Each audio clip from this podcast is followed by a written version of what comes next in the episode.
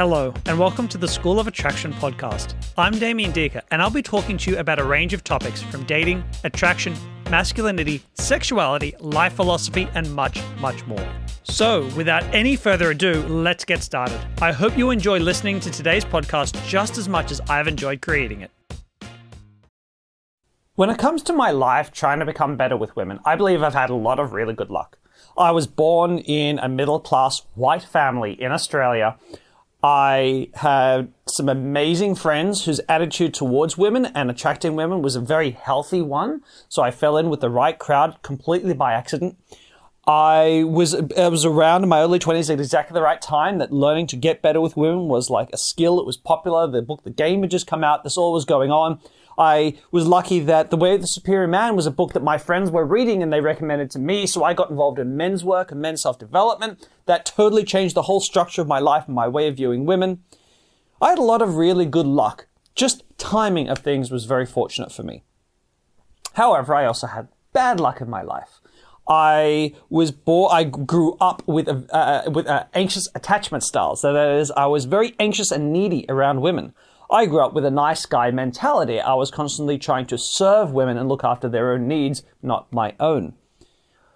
My first girlfriend that I had, the woman I, the first woman, I, a girl that I really loved, left me and cheated on me multiple times and left me completely devastated. My life, I've battled severe anxiety, depression, and panic attacks. But while I've had good and bad luck, mostly I think I've been lucky. I've had some very fortunate things happen in my life. Today's video is about luck, because I know that some of you have maybe had more bad luck than good when it comes to being able to meet and attract women, the lessons that you've learned along the way. So today's video is what can you do about luck? Can you improve it? Is there something you can do to drastically improve the amount of luck you're going to have? Or are you just stuck being an unlucky guy? I want to start this video with a bit of a shameless plug for another YouTube channel that I watch a lot and have watched for a long time now. It's called Veritasium. And basically, he discusses different issues from a scientific standpoint. He ponders different things in life. Really interesting channel. If you've never watched it, check it out. But he does a video on luck.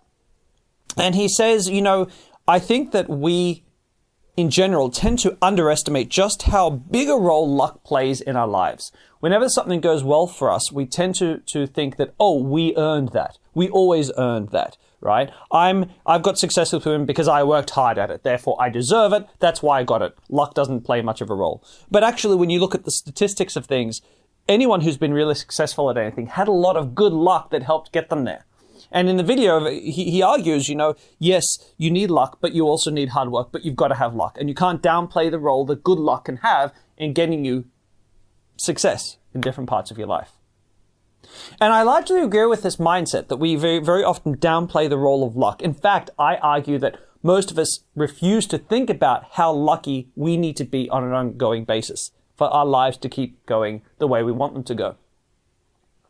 But there is another aspect to luck that Veritasium, he also talked about in his video, in another video much earlier, and that is our relationship to luck. And this is really what I want to talk about today. You see, he made this video in Sydney, in Chatswood, when he was in Sydney, and he was approaching people on the street.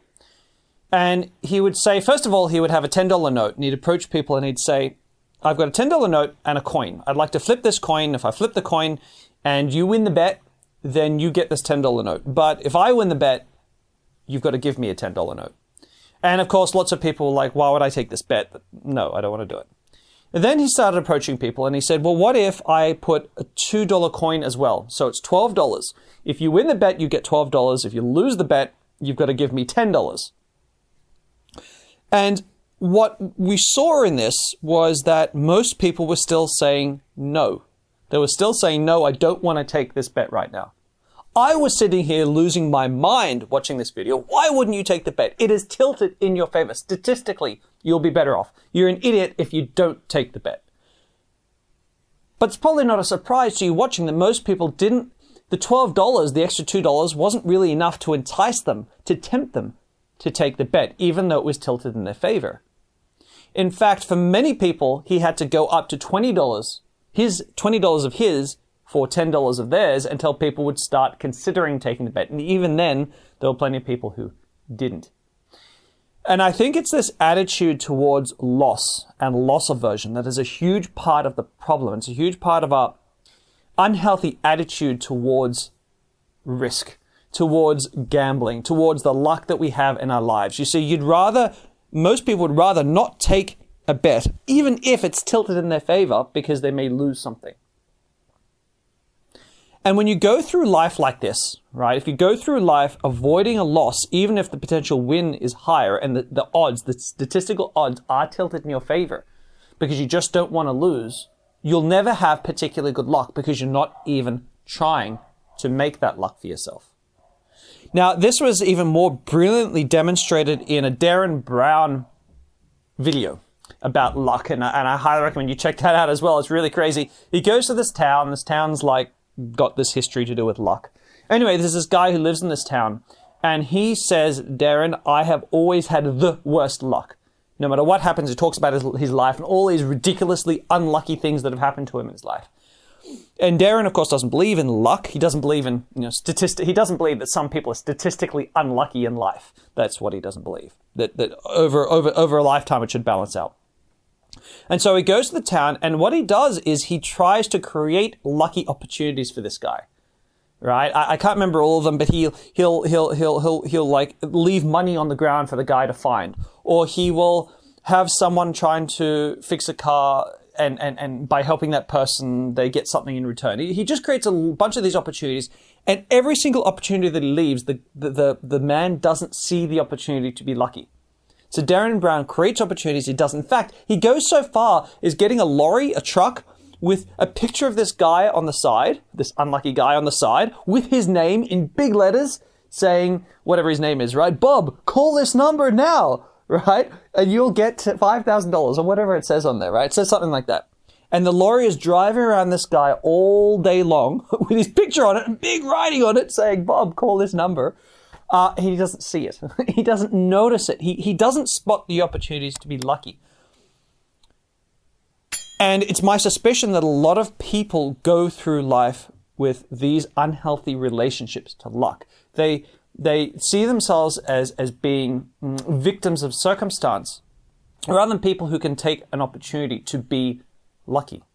If you picture yourself at a house party right now and you see a cute girl you'd like to talk to, there are two outcomes that can happen. One is that she rejects you when you have 30 seconds of awkwardness. The other is that she agrees to go on a date with you and you have a one hour date.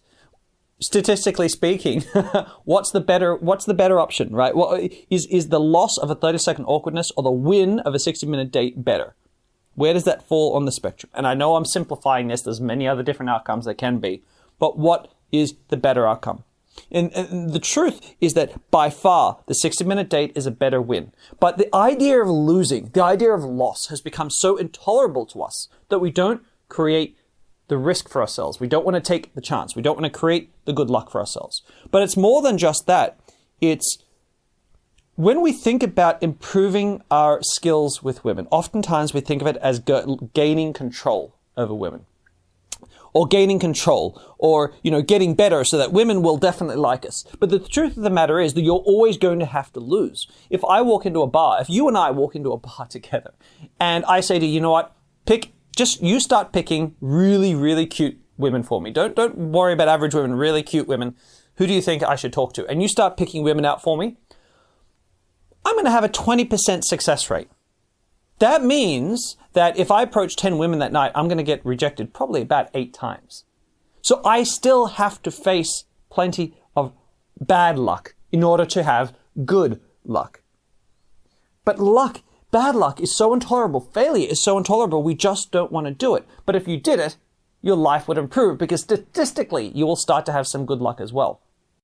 But it's not just that. It's also our willingness to improve our odds, our statistical chances of being lucky. You have a huge amount of control over improving your odds, your statistical chances. If you go out and you start to dress better in your day to day life, the odds of you meeting a woman in your day to day life improve. If you smell better, if you work on your social skills, if you do these things, you will improve your odds.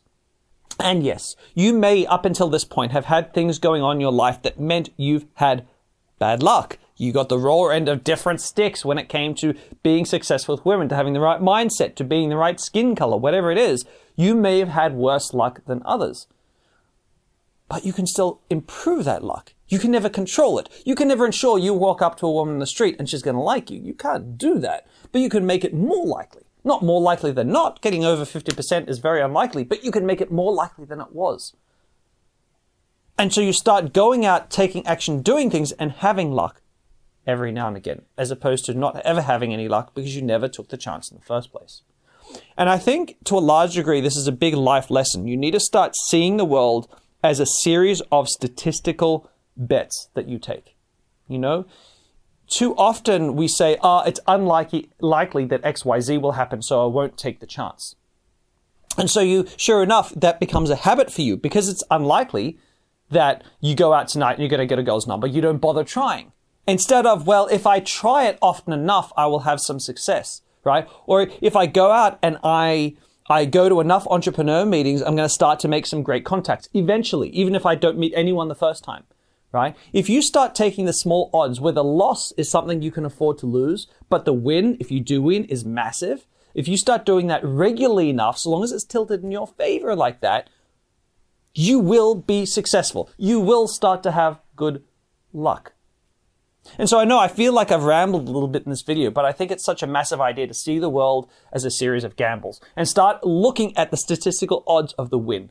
Because I've done that in business as well. In my company, how much have I lost due to bad luck? Decisions that led to bad luck? Hundreds of thousands of dollars, guys. And yet, 12 years on, here I still am, because sometimes I had good luck along the way too, because I took those chances. My risk profile allowed me to do that. So I want you to ask yourself right now, what could you do to improve the luck that you have with women? What can you do to actually enter the gambling game more often right? Stop thinking about, I want to get this girl and start thinking about, I want to have more luck. I, how can I win the game more often? I enter the game more often. Would that thinking, thinking about it as luck, change something for you? Because it sure as shit changed a hell of a lot for me.